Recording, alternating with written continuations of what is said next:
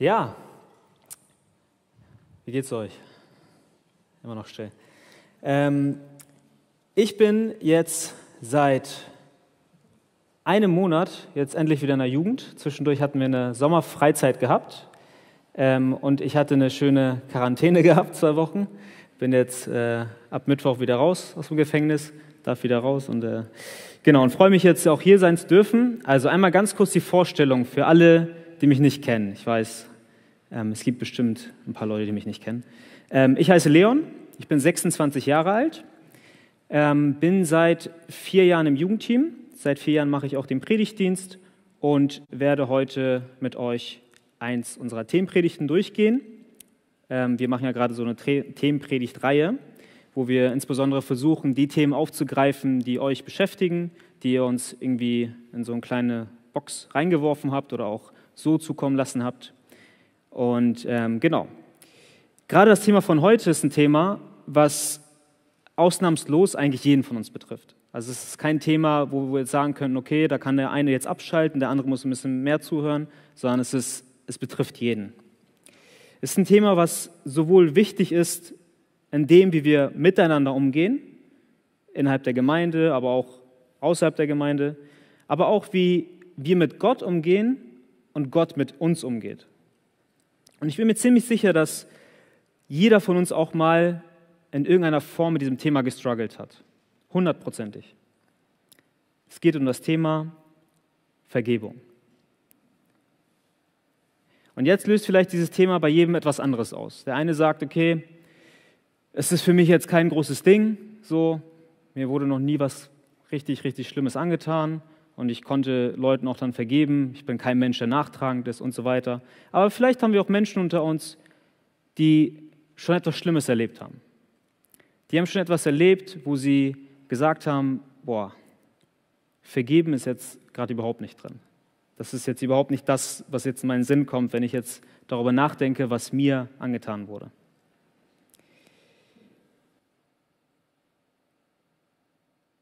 Und dann wird es vielleicht auch einige unter uns geben, die nicht nur ein Problem mit Vergebung haben anderen gegenüber, sondern die vielleicht auch noch ein Problem damit haben, dass sie nicht sicher sind, ob Gott ihnen vergeben hat oder sie vielleicht sogar mit Gott im Kampf sind, mit Gott in Rebellion sind und Gott für etwas nicht vergeben können.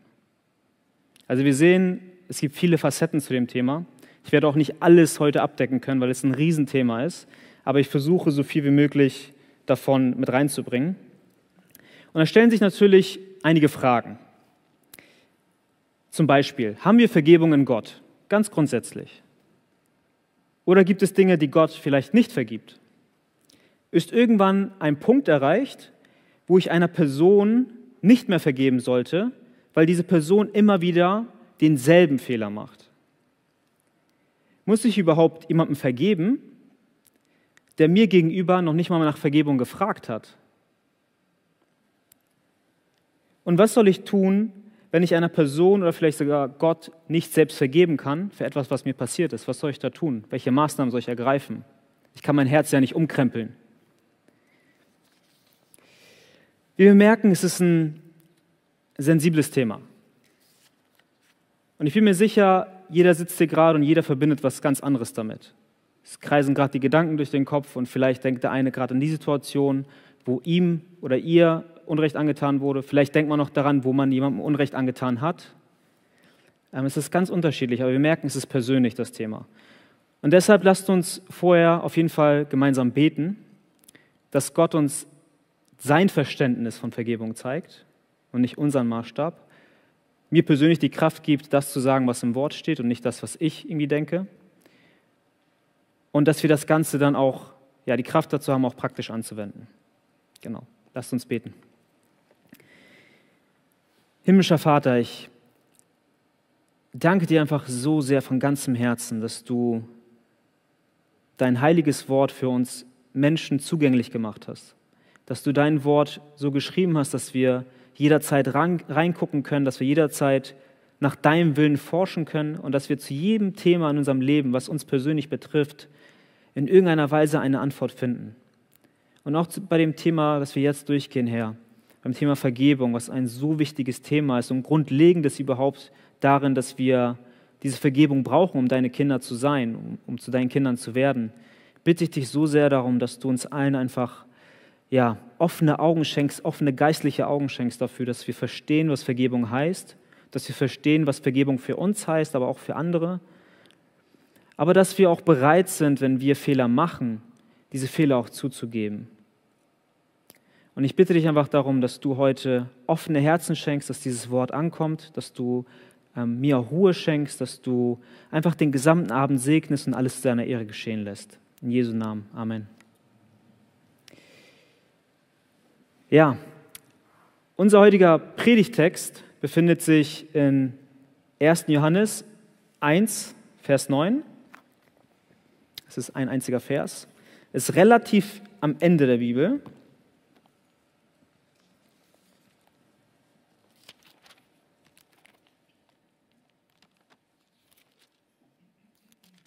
kommt nach 2. Petrus. 1. Johannes 1, Vers 9. Dort steht, wenn wir aber unsere Sünden bekennen, ist er treu und gerecht, dass er uns die Sünden vergibt und uns von aller Ungerechtigkeit reinigt. So, surprise, surprise, ich habe drei Punkte für meine Predigt.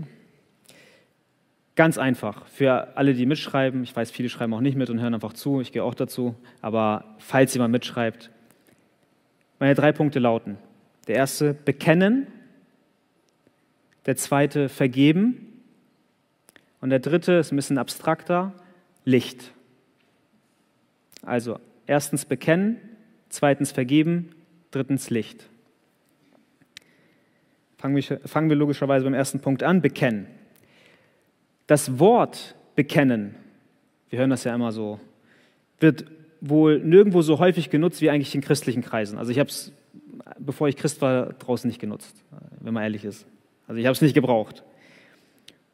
Wir sollen im Kontext der Bibel, wir sollen unsere Sünden bekennen, das steht ja auch im Text drin. Äh, wir können uns zum Beispiel auch zu Jesus bekennen. Also es gibt unterschiedliche Art und Weise, wie man das Wort nutzen kann. Doch für mich war das einfach mal interessant, mal zu gucken, ja, was bekennen eigentlich genau heißt. Und was habe ich gemacht? Ich habe es bei Google einfach eingegeben. Und dann kam halt als erstes der Duden. Und dann stand dort eine Definition, der erste Spiegelstrich, und dann waren da drei Worte aufgelistet. Und das waren die drei folgenden Bedeutungen. Erstens, etwas offen zugeben. Zweitens, etwas aussprechen. Und drittens, etwas eingestehen.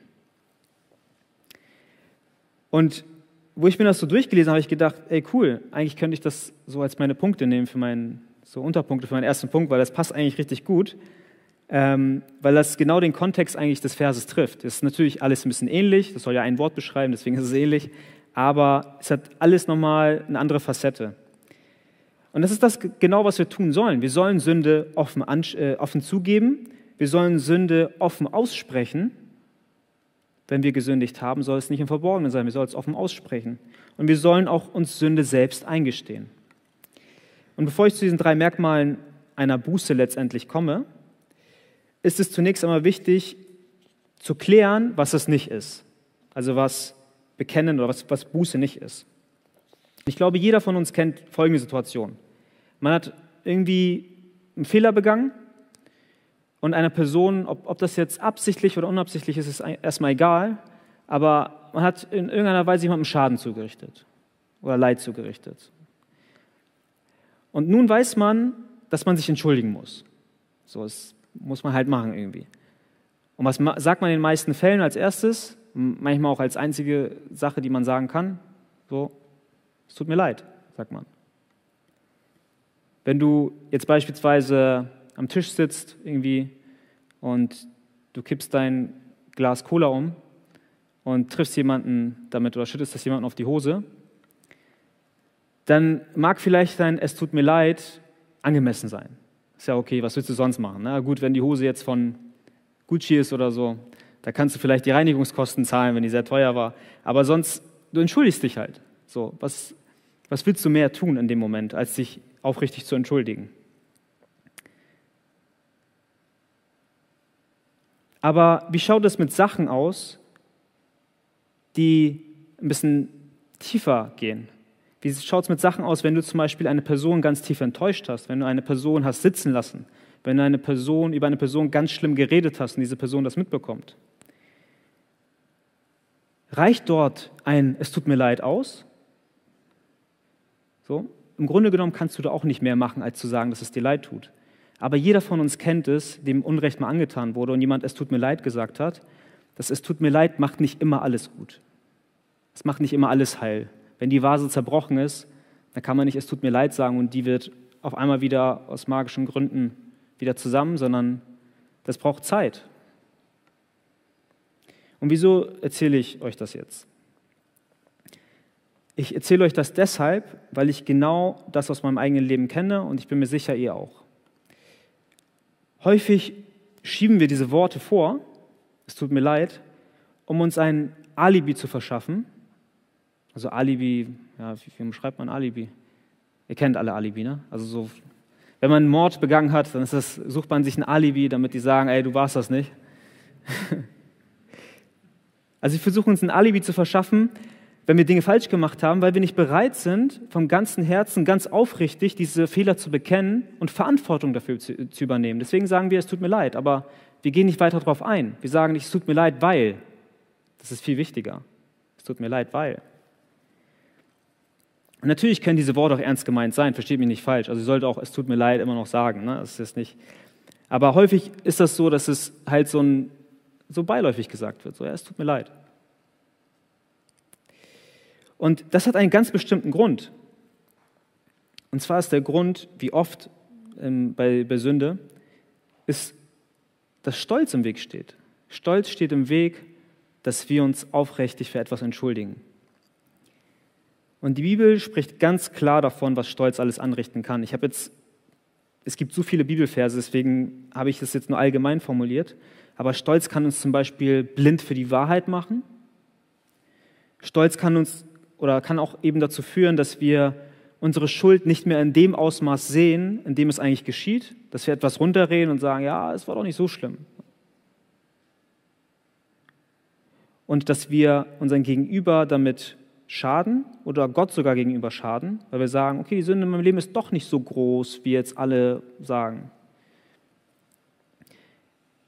In Sprüche 16, Vers 18 heißt es, gerade zum Thema Stolz, um eine, eine Bibelstelle mal zu nennen, also Sprüche 16, Vers 18, wer zugrunde gehen soll, der wird zuvor stolz. Und jetzt die, der bekannte zweite Halbsatz, den kennt jeder, und Hochmut kommt vor dem Fall. Also jetzt wisst ihr, das kommt aus der Bibel. Und genau das erleben wir eigentlich tagtäglich in dieser Welt. Durch Stolz wird ganz viel Leid gegenüber anderen und vor allem auch gegenüber uns selbst verursacht. Das ist häufig eines der größten Gründe, wieso Menschen nicht miteinander klarkommen, ist Stolz. Aber was können wir dagegen tun? Und lasst uns jetzt dafür zum Duden zurückkehren. Da haben wir ja diese drei Definitionen gehabt, diese drei Bedeutungen, und die will ich jetzt tatsächlich mal so ein bisschen aufbröseln. Und es sind drei simple Dinge, die wir im Hinblick auf Sündenbekenntnis eigentlich tun können. Erstens, wir können Sünde offen zugeben. Häufig sind es Situationen, in denen wir vielleicht Sünde nicht gleich zugeben wollen. Jeder kennt diese Situation. Man hat irgendwie was falsch gemacht, man weiß, oh, ich muss mich jetzt entschuldigen, aber man macht es dann doch nicht. Und da kommt es manchmal auf Sekunden drauf an, ob man sich entscheidet, das zu tun oder nicht. Und das sind genau die Situationen, die später zu Problemen führen können. Wenn du nicht von Anfang an zu dem stehst, was du machst, dann ist es schwierig später, wenn du fortgeschritten bist im Gespräch, im Streitgespräch und so weiter, das dann wieder zurückzurudern. Das ist schwierig. Ich bin zum Beispiel großer Fußballfan. Und ich freue mich jetzt, dass jetzt wieder nach langer Zeit Fußball läuft im Fernsehen, auch wenn tote Hose ist und kein Mensch da sitzt. Aber trotzdem kann man sich ein bisschen Fußball angucken. Und was braucht man für ein Fußballspiel? Zwei Tore, jeweils elf Spieler, ein Ball und was braucht man noch? Ein Schiedsrichter. Und wenn ein Schiedsrichter ein Spiel pfeift, dann überlegt er sich ganz genau, was er pfeift. Weil, wenn er in den ersten Minuten, bei den ersten Pfiffen, etwas pfeift und zum Beispiel für ein Foul, was ein Team an das andere gemacht hat, was eigentlich nicht so schlimm war, aber eine gelbe Karte gibt oder so, dann muss er seine Linie halten. Weil wenn er es dann beim nächsten nicht macht, dann ist es wieder unfair. Dann sagt er, ey, der hat doch hier dem die Haare ausgerissen und der hat irgendwie keine gelbe bekommen. Wieso? Und so ist es genauso auch. Wenn wir das nicht offen zugeben, wenn der Schiedsrichter, gut, beim Schiedsrichter ist es schwierig, der muss es halt durchziehen, aber ich würde es mal als Illustration nehmen. Aber wenn wir es nicht gleich zugeben, ist es schwierig, später zurückzu. Es baut sich eine, ihr versteht, es baut sich irgendwie so eine Kette auf. Man kommt nicht mehr zurück. Es ist schwierig, dann die Route zu ändern, weil es dann Unstimmigkeiten gibt und weil es dann noch mehr Chaos gibt. Deswegen ist es wichtig, von Anfang an entweder die gelbe Karte zu zeigen und danach die ganze Zeit die gelbe Karte oder gar keine Karte zu zeigen und fair zu sein. Also es ist wichtig, zu deinem Wort zu stehen und Verantwortung zu übernehmen. Und häufig machen wir das im Umgang mit dem Sündenbekenntnis, mit dem Bekenntnis unserer eigenen Sünden, anderen gegenüber genauso. Weil wir durch den in uns wohnenden Stolz, und Stolz ist ja die Ursünde, wie wir wissen, sind wir oft nicht bereit, Sünde gleich anzusprechen und haben dann dementsprechend später Probleme damit, das wieder zu revidieren. Und das passiert uns auch Gott gegenüber. Also ich kenne das zumindest von mir. Das passiert auch Gott gegenüber, dass ich dann nicht gleich bereit bin, zu Gott zu gehen und Sünden zuzugeben, weil mein Stolz mir im Weg steht. Deshalb lasst uns dieser, ja, als praktischen Tipp einfach versuchen, diese sündige Linie, wie beim Schiedsrichter können wir uns merken, die Linie nicht beizubehalten, sondern von Anfang an Stellung zu nehmen, von Anfang an Verantwortung zu übernehmen und von Anfang an offen zuzugeben, wenn wir Sünden gemacht haben. Als zweiten Punkt im Duden, wir können ein Sündenbekenntnis aussprechen. Jetzt fragt sich der eine oder andere, ja, aber das macht man ja sowieso. Das ist ja, ist ja klar, das ist ja erste Klasse. Aber ist dem so? Machen wir das denn immer? Also häufig ist es doch eher so, dass wir, wenn wir jetzt mit einem schlechten Gewissen durch die Gegend laufen, weil wir irgendwas falsch gemacht haben.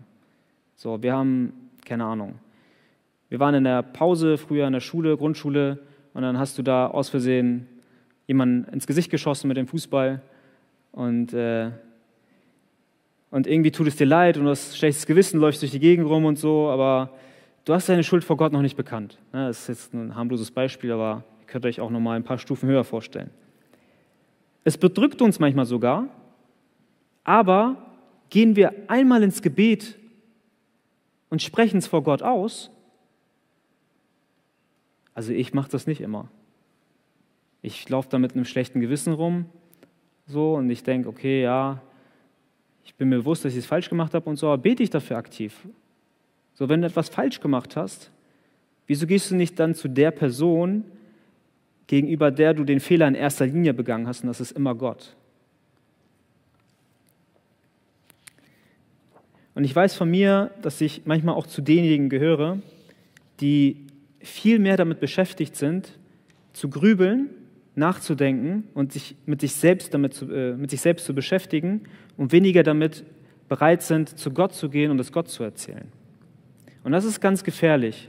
Sobald wir anfangen, schlechtes Gewissen zu haben und es für uns zu behalten und nur mit uns zu grübeln und so weiter und irgendwann nicht die Konsequenz daraus ziehen, dass wir zu Gott kommen und bei Gott das Ganze ablegen, zum Kreuz das Ganze bringen, dann wird es uns schlecht gehen dann das kann sogar bis hin zu Depressionen führen, wenn wir nicht bereit sind ähm, oder wenn wir nicht die Kraft haben, dazu vor Gott zu kommen.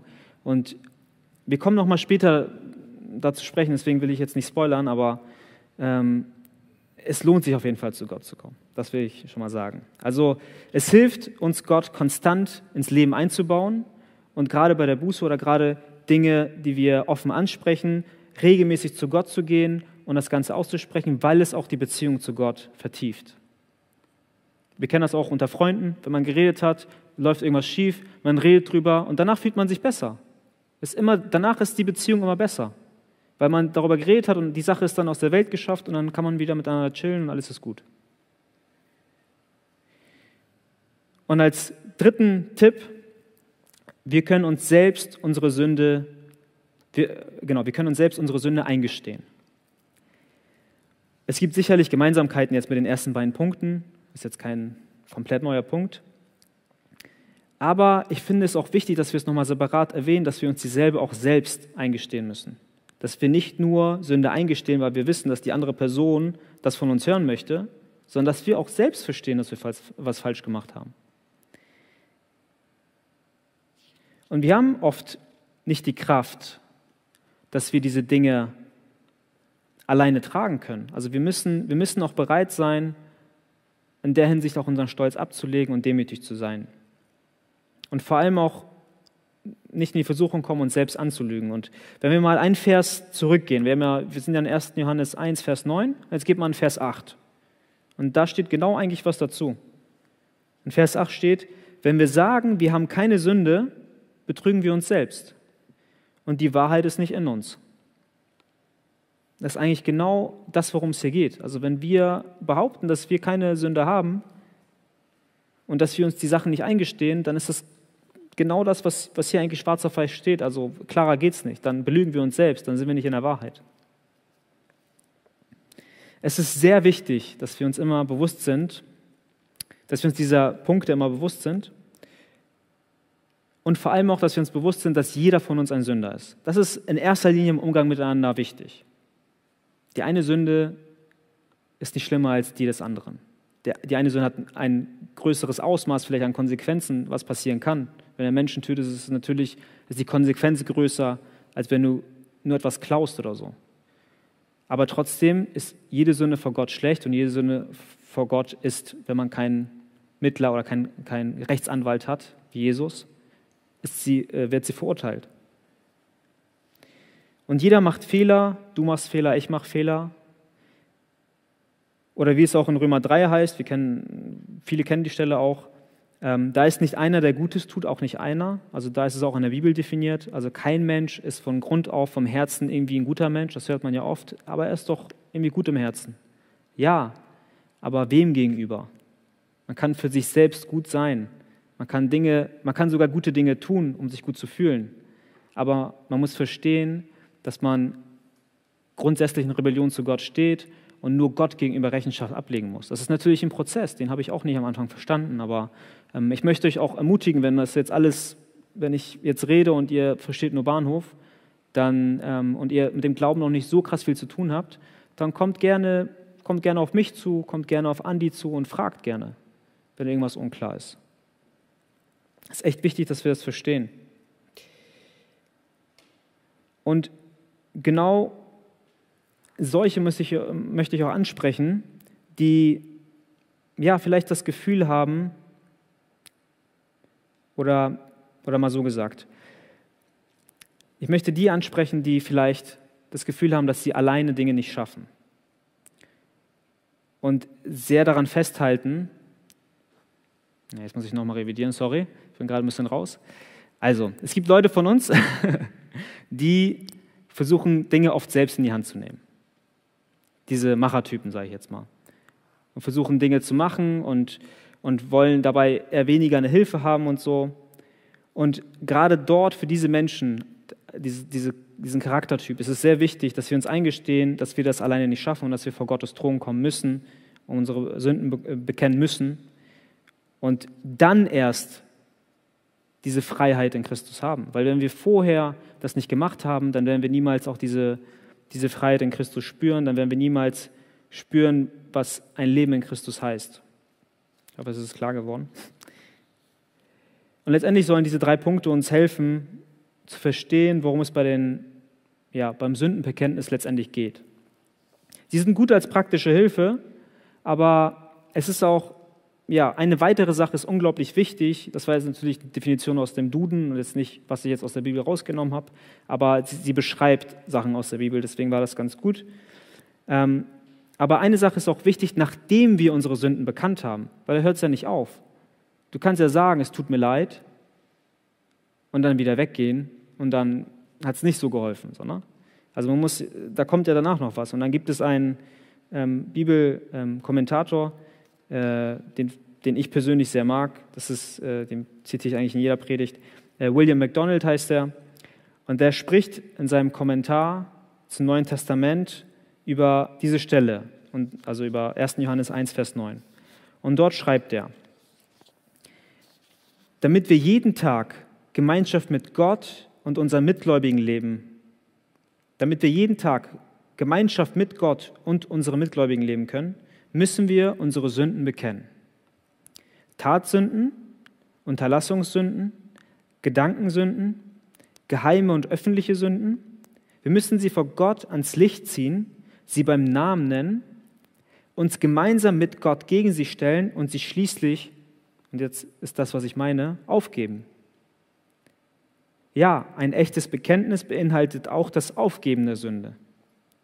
Wer seine Verbrechen zudeckt, Sprüche 28, Vers 13, wer seine Versprechen, äh, Verbrechen zudeckt, wird keinen Erfolg haben. Wer sie aber bekennt und lässt, wird Erbarm finden. Also Sündenbekenntnis heißt nicht nur, dass wir unsere Sünden irgendwie feststellen sollen und dann bekennen sollen und dann hat sich das Ganze erledigt, sondern wir sollen auch einen Schritt weitergehen und es lassen. So, und jetzt sitzen wir hier und jeder von uns hat heute wahrscheinlich schon mindestens 20 Sünden gemacht. Was erst jetzt? hat ja nicht so geklappt. Ich meine damit nicht, dass wir alle perfekte Menschen werden. Wir werden niemals auf dieser Welt perfekt sein. Das soll auch nicht unser Anspruch sein. Wir sollen aber anstreben, wie Jesus zu leben. Wir sollen realistisch sein und uns bewusst sein, dass wir jeden Tag neu eben, was wir gehört haben, zu Gott kommen sollen und Buße tun sollen. Aber wir können nicht sagen, tu, auch wenn wir mit unseren Brüdern und Schwestern reden und Sünden vielleicht bekennen und immer wieder das Gleiche erzählen, aber dann trotzdem in die andere Richtung laufen, dann brauchen wir uns nicht zu wundern, wenn es auch geistlich bei uns nicht gut läuft. Wenn, wenn, wenn dir etwas leid tut, dann steh auch dazu und unternimm was dagegen, weil sonst, sonst wird es schwierig, dass sich was ändert. Und das ist bei jedem was anderes.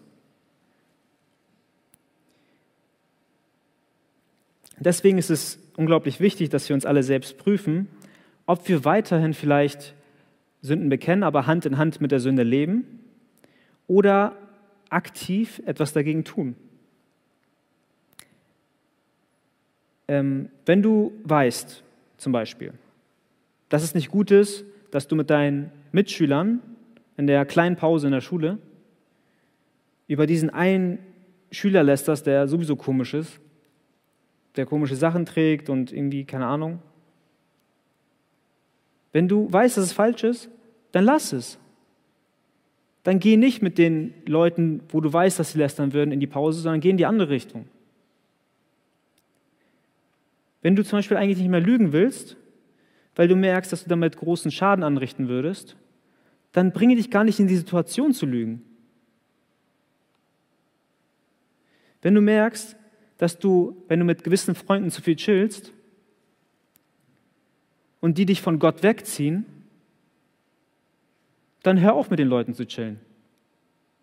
Es ist ganz einfach, es ist kein Hexenwerk, es ist ganz einfach. Das Problem ist dabei, dass wir immer sehr gerne, und das haben wir, das haben wir von Nani gerade gehört übrigens, äh, mit dem, mit dem Abgrund, mit dem Ast dass wir sehr gerne immer so ganz nah am Abgrund spielen. Wir sind immer gerne hier und gucken da runter und, und schauen, wie weit kann ich noch nach vorne gehen. Oder das gleiche Beispiel mit dem Feuer. Wir gehen immer näher ans Feuer ran und gucken, ah, wie, wie warm kann es noch werden. Und es ist doch klar, dass du irgendwann runterfällst oder dich verbrennst. Und deswegen bring dich gar nicht in die Situation, das zu machen. Und wunder dich nachher nicht, wenn du runtergefallen bist und gestürzt bist oder wenn du dich verbrannt hast. Deswegen ein ganz praktischer und einfacher Tipp. Versuch diese Sachen zu unterlassen indem du nicht in die Richtung gehst, Richtung Sünde, sondern in die andere Richtung, Richtung Kreuz. Wäre jetzt cool, wenn ich jetzt so gestanden hätte, aber egal.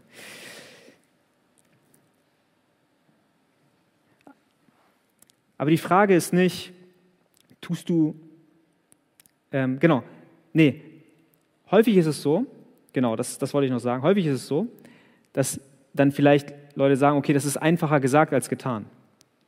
Das hört man ja auch oft. Und das stimmt. Ich möchte damit nicht sagen, wenn Leute am Struggeln sind und Dinge vielleicht schon machen, aber aus eigener Kraft es nicht schaffen und merken, ich, ich will es vom Willen her, ich will es irgendwie was ändern, aber ich schaffe es nicht. Das ist nicht das, was ich jetzt damit verurteilen möchte. Ich möchte nicht, dass ihr es falsch versteht. Aber ich möchte einfach nur euch sensibilisieren und darauf aufmerksam machen und mich selbst auch darauf aufmerksam machen, dass, dass wir nicht sagen können, ich will das und das, aber das und das dann halt machen. Wir können nicht sagen A, aber machen dann B. Das, das ist das, was ich damit sagen wollte. Also die Frage ist, tust du alles, was in deiner Macht steht? Gott hat sowieso alles in seiner Hand, aber Gott hat uns auch ein Gehirn geschenkt, Gott hat uns Hände geschenkt und Beine geschenkt, dass wir Dinge machen. Tust du alles, was in deiner Macht steht, um der Sünde in deinem Leben das, das so schwer wie möglich zu machen? Das ist ein Satz, den könnt ihr euch aufschreiben. Tust du alles, was in deiner Macht steht, um der Sünde das Leben so schwer wie möglich zu machen? Also ich nicht. Ich, ich habe da noch große Defizite. Ich bringe mich noch zu oft in Situationen, wo ich mich aufrege, wenn der HVV wieder zu spät kommt so, und ich in die Bahn will und dann denke ich mir, oh, ich hätte aber auch, auch ein oder zwei Bahnen früher nehmen können, wenn ich eh weiß, dass der HVV zu spät kommt. Also wisst ihr, wie ich das meine? Aber ich reg mich dann trotzdem auf. Oder gehst du ganz dicht, wie ich das gerade eben genannt habe, am Abgrund spazieren und wunderst dich dann, dass du in gewissen Dingen in deinem Leben, in gewissen Bereichen dann irgendwie fällst. Und ich möchte nicht gesetzlich werden, das ist auch nicht die Art und Weise, wie Gott uns sieht, aber der Umgang mit der Sünde ist nicht irgendwie wie eine Klausur, wo, wo am Ende nur die Ergebnisse zählen. Obwohl, da kriegt man ja auch Punkte für den Weg, aber also sagen wir mal, zählen nur die Ergebnisse, sondern Gott schaut auf den Weg. Gott schaut, Gott schaut letztendlich nicht darauf, wie es am Ende ausgeht, sondern er schaut darauf, wie dein Herz war auf dem Weg dahin. Wenn du die ganze Zeit dich bemüht hast, die ganze Zeit nach irgendwie äh, für Jesus leben wolltest, aber es hat irgendwie am Ende nicht geklappt oder es gab ja, blöde Umstände und so weiter, was glaubst du, wie Gott das mit Freude anschaut? Und ich kenne zum Beispiel Leute, die Probleme damit haben, dass ihnen zu enger Umgang mit ihren Freunden außerhalb der Gemeinde zum Beispiel nicht gut tut. Und dass sie vielleicht jedes Wochenende dann in irgendeiner Weise in Versuchung, Versuchungen geraten, weil sie dann vielleicht mit feiern gehen oder so und dort Blödsinn machen. Und deshalb haben sie sich dazu entschieden, das, sind Leute aus dieser Gemeinde, das ist jetzt kein, ist nicht hypothetisch oder so, sondern ich kenne Leute, die das so machen, haben sich entschieden, dort einen krassen Cut zu machen und den Kontakt enorm zu unterbrechen. Ist das cool? Natürlich nicht. Natürlich sind die anderen dann, ja auf gut Deutsch gesagt, sind die dann natürlich auch angepisst und fragen sich, okay, wer ist der Jesus-Freak, der geht jetzt nur noch in seine Gemeinde und, und ist nicht mehr mit uns und so weiter und hält sich für was Besseres. Aber worum geht es letztendlich? Es geht letztendlich darum, dass du dein eigenes Herz behütest. Wenn es dazu gehört, dass du mit diesen Freunden, mit denen du vielleicht sonst zusammen feiern gehst, Mädels aufreißen gehst, kiffen gehst und sonst was machst, wenn das dazugehört, dass du da einen Cut setzt, dann mach es.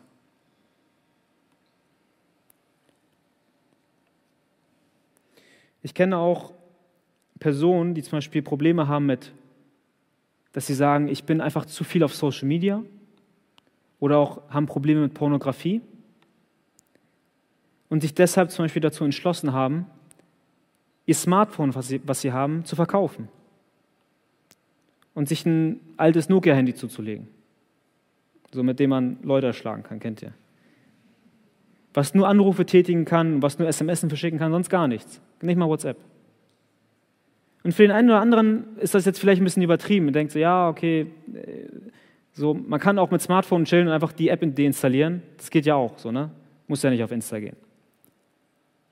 Aber versteht ihr, wie ich das meine? Wenn jemand wirklich Probleme hat mit gewissen Dingen, dann erfordert das manchmal drastische Maßnahmen, wenn man, wenn man rein vor Gott leben möchte. Wenn man acht Stunden am Tag auf Instagram hängt, außer für die Leute, die es beruflich machen, will ich jetzt rausnehmen, weil die müssen es machen, aber wenn man jetzt acht Stunden am Tag auf Instagram hängt und die ganze Zeit aktualisiert und guckt, wie viele Likes man kriegt und wie viele Leute die Stories gesehen haben und so weiter, und ich gehe auch dazu, aber dann muss man sich halt fragen, ob man irgendwann nicht mehr nur diese die äh, App deinstalliert, sondern irgendwann auch mal eine Zeit lang mal vielleicht eine Maßnahme höher geht. Es sind jetzt nur Gedanken, es ist nichts, was ich auf Instagram verurteile oder sowas, da sind auch coole Sachen drauf. Aber es geht nur darum, dass ich euch mal ein Beispiel nenne. Also die Frage ist in diesen beiden Beispielen, die ich jetzt gerade genannt habe, inwieweit sind wir bereit, Opfer zu bringen, um Sünde aus unserem Leben herauszuwerfen? Was sind wir bereit zu tun? Klammern wir uns in unserem Herzen noch so sehr an die Sünde, dass wir nicht bereit sind, unser Leben zu ändern? Oder sind wir bereit, aus Liebe zu Jesus auch drastische Maßnahmen zu ergreifen, um zu gewährleisten und sicherzustellen, dass wir rein vor Jesus leben? Und ich weiß, dass nicht jeder Lust hat, solche Maßnahmen zu machen. Ich weiß das. Es, ist, es macht keinen Spaß. Vor allem, wenn man weiß, dass alle anderen die Dinge machen, aber man selbst das nicht machen kann, weil man damit Probleme hat und dann drastisch wird. Und dann aber die Frage ist, verstehen wir, was für eine drastische Maßnahme Jesus gemacht hat, als er ins Kreuz für uns gegangen ist? Er hat auch nicht gesagt, ja, ich, ich komme auf die Erde, ich predige ein bisschen und dann peace out, bin ich wieder weg. Nein, es war notwendig, dass er ins Kreuz geht. Und Jesus hat die schlimmste Maßnahme treffen können, um sicherzustellen, dass wir ewiges Leben haben, die man hätte treffen können. Es war eine Maßnahme, um vor ewigem Tod zu retten.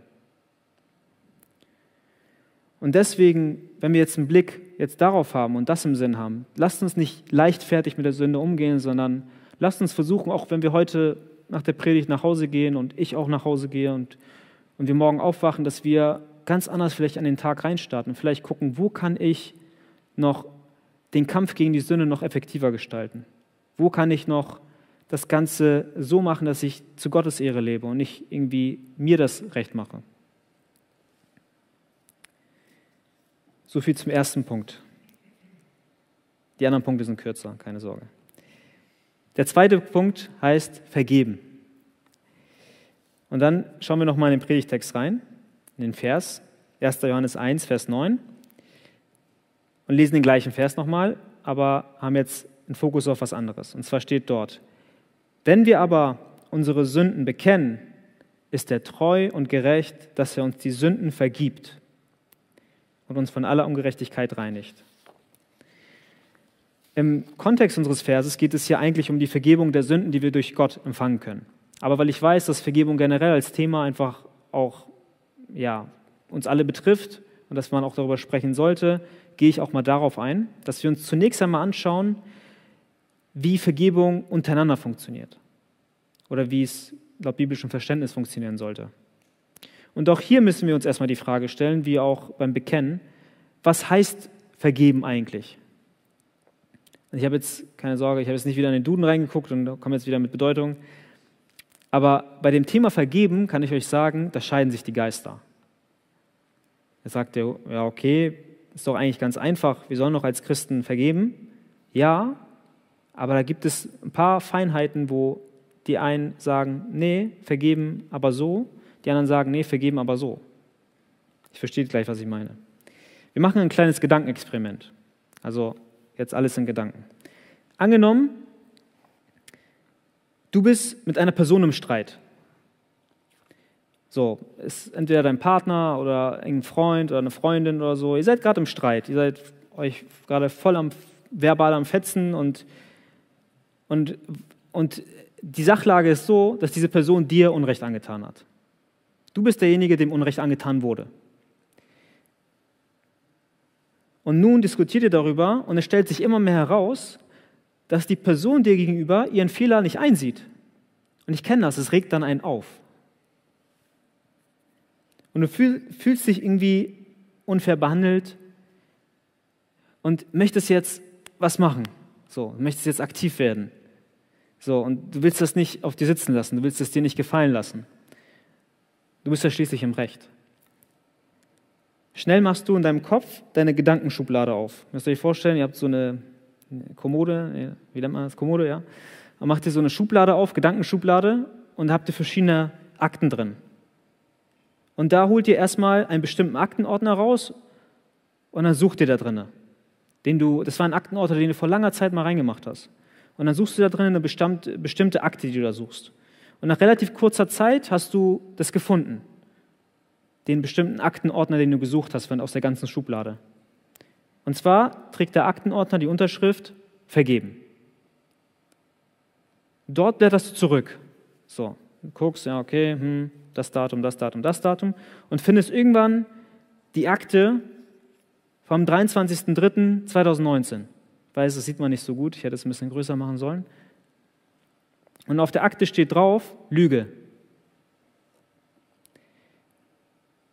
Und du zeigst das deinem Gegenüber, mit dem du gerade streitest und sagst, schau mal, am 23.03.2019, da hast du mich angelogen.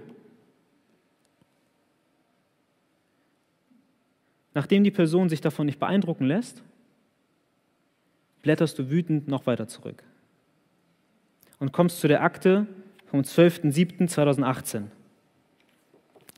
Da steht die Überschrift drauf, zu spät. Holst sie raus, zeigst sie deinem Gegenüber und sagst, am 12.07.2018, da wollten wir uns zum Kino treffen. Und da hast du mich am Bahnhof sitzen lassen und ich habe die halbe Vorstellung verpasst, obwohl ich Marvels Avenger, keine Ahnung was, Teil gucken wollte. Mit schlechtem Gewissen bejaht die Person das dir gegenüber und wollte gerade ansetzen, um etwas zu sagen. Doch du kommst der Person zuvor und denkst dir, nee, jetzt, jetzt kommt, alle guten Dinge sind drei. Jetzt blätterst du noch weiter zurück und jetzt holst du die Akte vom 5.5.2014 raus und da steht Umzug drauf. Am 5.5.2014 da habe ich dich so dringend gebraucht. Du hast mir versprochen, dass du kommst, aber du hast mich einfach im Stich gelassen. Ich hätte deine Hilfe echt gebraucht. Der Kühlschrank war echt schwer. Erstmal kurz Stille. Nach einer kurzen Person antwortet die schuldige Person und sagt, all diese Dinge tun mir von Herzen leid. Aber ich habe wirklich gedacht, dass du mir damals vergeben hattest. Gedankenexperiment zu Ende. Was war passiert?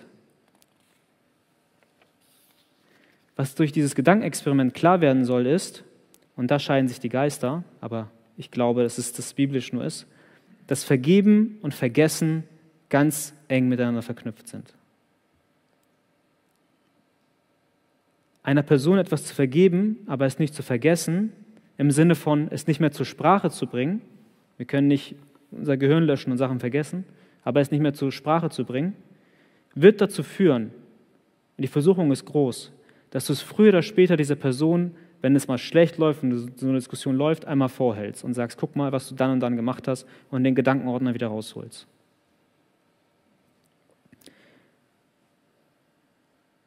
Aber ist so das biblische Verständnis von Vergebung, dass wir nicht vergessen sollen? Schlagen wir gemeinsam Matthäus 18, Verse 21 und 22 auf. Matthäus 18, Verse 21 und 22.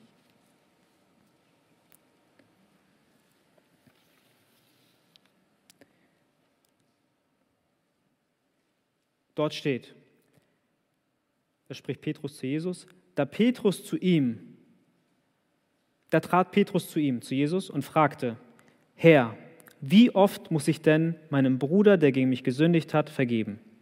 Bis zu siebenmal? Jesus antwortete ihm, ich sage dir nicht bis zu siebenmal, sondern bis zu siebzigmal siebenmal. Ich weiß, komische Ausdrucksweise steht so da drin. Was uns als erstes ins Auge fällt, ist die Häufigkeit. Ne? Wir fragen uns, okay, ja, Jesus definierte eigentlich, dass wir gar nicht unendlich vergeben sollen. So, ist ja eine Zahl. Ne? Irgendwann hört es ja auf. Nein, damit ist, ist es äh, sinnbildlich oder als Bild darauf gemeint, dass wir ähm, immer vergeben sollen. Das ist damit gemeint. Da sind, da sind sich auch alle Ausleger einig, also da gibt es nichts zu diskutieren oder so. Aber es ist nicht nur gemeint, wie oft wir vergeben sollen, sondern damit ist auch gemeint, dass wir, wenn Leute gegenüber uns sündigen und immer wieder die gleiche Sünde auch tun, und selbst wenn es die gleiche Sünde ist, dass wir dieser Person diese Sünden nicht mehr vorhalten sollen. Ich glaube nicht, dass Jesus das gesagt hat und gesagt hat, ja, vergibt einander, aber vergesst nicht, was er dir beim dritten Mal Sündigen angetan hat. So, vergiss das bloß nicht. Das ist nicht das, wie, wie Jesus über die Stelle spricht. Jesus sagt, sie sind vergeben und damit sind sie auch vergessen. Und stellt euch vor, Gott würde euch, oder stellt euch vor, Gott würde mit euch so umgehen. Gott würde jetzt sagen, Ich vergebe euch, aber ich vergesse nicht. Ich kann euch sagen, dass das würde ganz schlecht für uns aussehen, wenn Gott uns die Sachen vorhalten würde, die Sünde, die ich vor zwei Minuten gemacht habe. Und das konstant. Die vergebene Sünde wäre so niemals vergeben. Wir wären hoffnungslos verloren, aber gerade weil unsere Schuld bei Gott vergeben ist und vergessen ist und der Vergangenheit angehört und nicht mehr relevant ist für jetzt oder für später, dürfen wir voller Hoffnung nach vorne schauen. Also die Sünde ist vergeben und vergessen, es ist weg, es ist nichts mehr, das ist auch ein praktischer Tipp an uns, es ist nichts mehr, was Sie bei anderen hochholen sollten. Wenn etwas vergeben ist, ist es vergeben, dann schieben wir es zur Seite. Und ich weiß, dass das schwer ist. Vergessen ist schwer, ich weiß. Wenn dir jemand was Unrechtes getan hat, wenn jemand was ganz, ganz Schlimmes über dich erzählt hat und du hast dieser Person irgendwann vergeben, weil auch Zeit drüber äh, Gras drüber gewachsen ist und Zeit vergangen ist und so weiter. Aber vergessen, wenn diese Person jedes Mal siehst, dann kannst du es irgendwie nicht. Und ich glaube, Jesus erwartet auch nicht, dass wir den Schalter umlegen und sagen von, von 0 auf 100, dass wir Dinge vergessen. Aber ich sage nur das, was die Bibel sagt. Wir sollen anstreben, es zu vergessen. Wir sollen es der Person nicht vorhalten, wir sollen es der Person nicht negativ anrechnen, weil Gott uns unsere Sünden auch nicht negativ anrechnet in Zukunft. Psalm 32, Vers 5. Wir sind bald durch. Dort steht, Darum bekannte ich dir meine Sünde und verbarg meine Schuld nicht.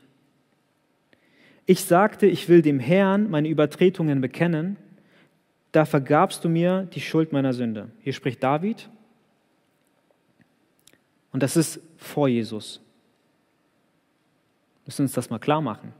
Das ist vor Jesus. Ich bekannte meine Sünde und du vergabst mir die Schuld meiner Sünde. Die Vergebung, die David da erfahren hat, das ist jetzt ein kleiner Exkurs, die war aufgrund von Jesu Tat am Kreuz. Nicht einfach so aus der Luft herausgegriffen, sondern weil Jesus gestorben ist, auch für David. Und David hatte verstanden, dass das Bekenntnis seiner Sünden vor Gott zwangsläufig die Folge hatte, weil Gott gerecht ist und weil Gott heilig ist und weil die Grundlage durch den Tod von Jesus geschaffen wurde, dass Gott ihm vergeben wird, dass das safe ist, dass das sicher ist. Und das ist ganz wichtig für uns, den Satz, den ich jetzt hier vorlese. Wenn du vor Gottes Thron kommst, wenn du etwas falsch gemacht hast und vor Gott kommst und deine Sünde aufrichtig bekennst, nicht so, ja, Gott tut mir leid und ich mache das nie wieder. So, das ist nicht damit gemeint, sondern dass du auf deine Knie gehst und Gott deine Sünde bekennst in deinem Herzen, außen ist egal, was passiert, aber in deinem Herzen. Und versuchst von da an, fortan, versuchst. Es das heißt nicht, dass wir perfekt leben, aber versuchst von ganzem Herzen fortan für Jesus zu leben und für Gott zu leben, so wird dir Gott garantiert vergeben. Das ist keine Zwei-Jahres-Garantie wie bei elektronischen Geräten, die dann irgendwann abläuft oder so. Das ist eine Garantie auf ewig. Bis wir Vergebung nicht mehr brauchen, weil wir perfekt im Himmel sind. Und da gibt es keine zwei Meinungen. Und deswegen möchte ich insbesondere auch jetzt diejenigen ansprechen, die Probleme damit haben, Gottes Vergebungen anzunehmen und euch Folgendes vielleicht mal mitgeben. Deine Sünden sind dir vergeben, nicht nur dann, wenn du dir selbst nicht vergibst, sondern auch zu jeder Zeit und ein für alle Mal. Also die Grundlage ist auch gar nicht dessen, dass du dir selbst vergibst und dann kann dir es Gott vergeben. Das ist ja das oft, was wir auch so ein bisschen aus der Welt hören dass du ja erstmal dich selbst lieben musst, dir selbst vergeben musst und dann ist alles andere dran. Nein, selbst wenn du dich selbst hast, aber du damit zu Gott kommst, vergib dir Gott. Und all die Sünden, die du jemals gemacht hast, sei es die aus der Vergangenheit, die aus der Gegenwart oder die aus der Zukunft, die sind der Geschichte zugehörig. Die sind nicht mehr relevant für uns, die sind weg. Also das, was ich jetzt gerade hier gezeigt habe, das beschreibt gar nicht, was Gott eigentlich mit unserer Sünde macht. Er versenkt sie im tiefsten Meer. Äh, die sind weg, die sind bezahlt. Jesus hat mit seinem Blut bezahlt. Es ist nicht mehr, für dich ist es nicht mehr relevant, was in Vergangenheit war. Wenn, wenn Gott dir deine Sünden vergeben hat, sind sie weg.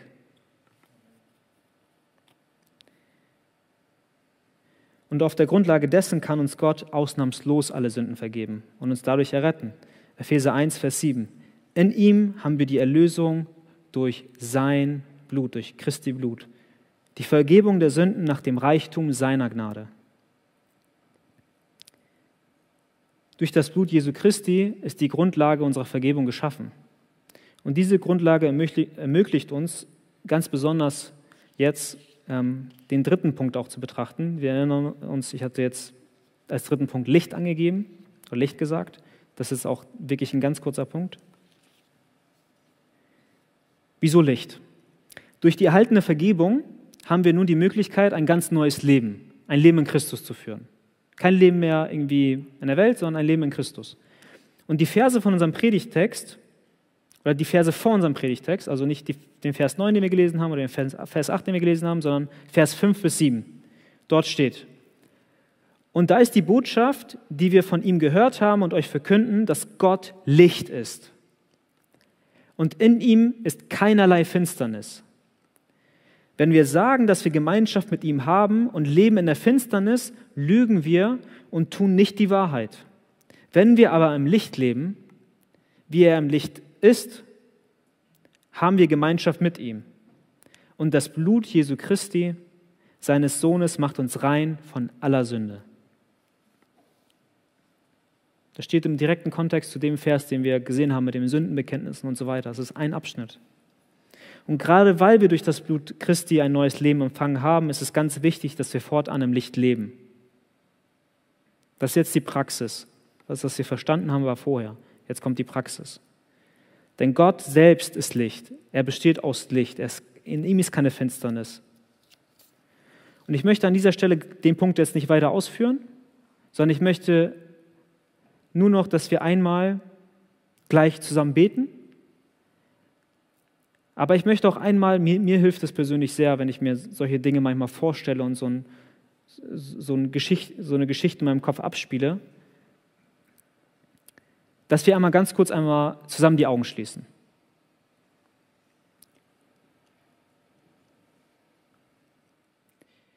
Du möchtest von ganzem Herzen Licht sein in dieser Welt, in dieser finsteren Welt. Es gehen viele schlimme Dinge ab, aber du möchtest Licht sein. Aber du merkst, du schaffst es nicht. Es klappt nicht, aus welchen Gründen auch immer. Du hast nicht die Kraft dazu, du hast oft nicht den Willen dazu. Es ist schwierig. Die Finsternis zieht einen immer wieder zurück in seinen Bann.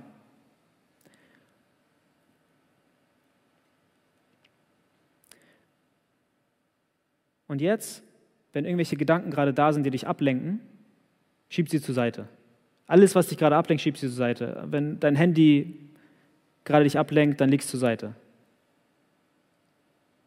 Und ich möchte, dass wir uns ganz gedanklich einmal bewusst alle Finsternis in unserem Leben mal vorstellen, die unser Leben beherrscht, all, alle Sünden, die wir uns vorstellen können in unserem Leben, all das Leid, was wir uns vorstellen können, all die Ungerechtigkeit, die wir uns vorstellen können, dass wir das alles mal gedanklich hochholen und uns das einmal von außen betrachten. Ihr steht außen und ihr seht diese ganze Finsternis, all die Sachen, all die schlechten Sachen in eurem Leben.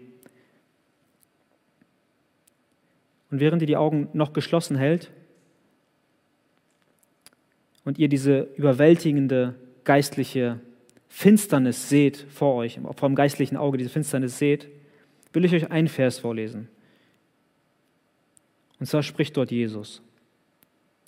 Er sagt, ich bin das Licht der Welt, wer mir nachfolgt, der irrt nicht in der Finsternis herum, sondern wird das Licht des Lebens haben. Und in allmitten dieser Finsternis bildet sich jetzt ein Weg. Wie Mose das Meer geteilt hatte, teilt sich jetzt die Finsternis, links und rechts. Und dein Licht kommt auf dich zu. Es leuchtet so hell, wie du es noch nie gesehen hattest bei irgendeiner anderen Sache. Es ist Jesus selbst, der vor dir steht. Er reicht dir die Hand und zieht dich zu ihm ins Licht, wo keine Finsternis mehr ist. Und all die Finsternis verschwindet in deinem Leben, weil das Licht so hell leuchtet, dass kein Platz mehr ist für irgendwas Dunkles. Lasst uns gemeinsam beten.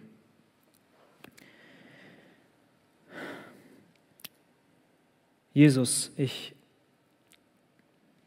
möchte dir einfach dafür danken, dass du uns nicht in der Finsternis zurückgelassen hast. Ich möchte dafür danken, dass wir irgendwann mal, wenn wir dich kennengelernt haben, dieses Licht gesehen haben, von dem wir gerade, was wir uns gerade vorgestellt haben. Jesus, hab Dank, dass du der feste Anker in unserem Leben bist, dass wir uns, egal was für Umstände in unserem Leben abgehen, egal wie viele Probleme wir in unserem Leben haben, egal was für Unrecht uns angetan wurde, wo wir Sünden nicht bekannt haben und sie geheim in unserem Leben für uns haben, dass wir immer die Möglichkeit haben, zum Licht zu kommen. Und sobald wir zum Licht kommen, verschwindet die Finsternis, weil es kann Finsternis nicht bestehen, wenn Licht da ist. Jesus, ich danke dir für dein Blut, das du vergossen hast für mich persönlich, für uns alle. Jesus, ich danke dir, dass du mich liebst, dass du mir alle meine Sünden vergibst. Und ich bitte dich darum, dass du uns diese wichtige Wahrheit jetzt mit in die Woche gibst, dass wenn Situationen kommen, wo wir Vergebung brauchen, dass wir Vergebung annehmen. Wenn Situationen kommen, wo wir vergeben müssen, dass wir vergeben. Und selbst wenn es nicht einfach ist. Ich bitte dich, segne es die Lobpreiszeit, gib uns offene Herzen dafür, einfach dir zu danken, dir zu lobpreisen dafür, für das, was du getan hast, Herr. Ja, und segne einfach den Abend in deinem Namen. Amen.